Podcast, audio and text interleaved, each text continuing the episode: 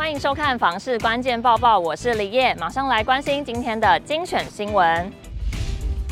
社区大楼通常会有主委和总干事领导管委会处理社区的大小事情。主委是由住户担任的无给职，而总干事就不一样了。总干事是由外面聘请来的，薪水由住户共同分担。最近网络上就有人在讨论，总干事是做些什么事情的？有存在的必要吗？台湾物业管理学会理事长郭细子分析，社区总干事负责管理委员会、现场工作人员及协调厂商的管理。协助召开各种会议，如区权会、管委会、协调会等等；招商采购方面，如修缮厂商招标及议价；财务管理方面，如财务报表制作、缴费单印制、管理费催缴，还包括处理居民投诉、筹办活动、公社管理等等。而这份工作通常会有学经历的要求，需要有公寓大厦事务管理人员认可证才可以从业。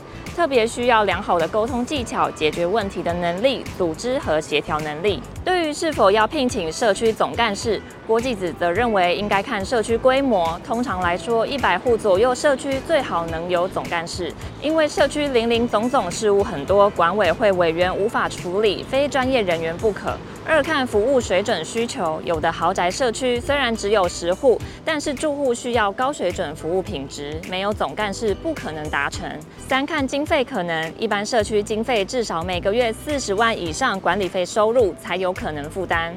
二零二三年即将结束，许多房市专家都认为今年的房市是看空不似空，相当诡谲。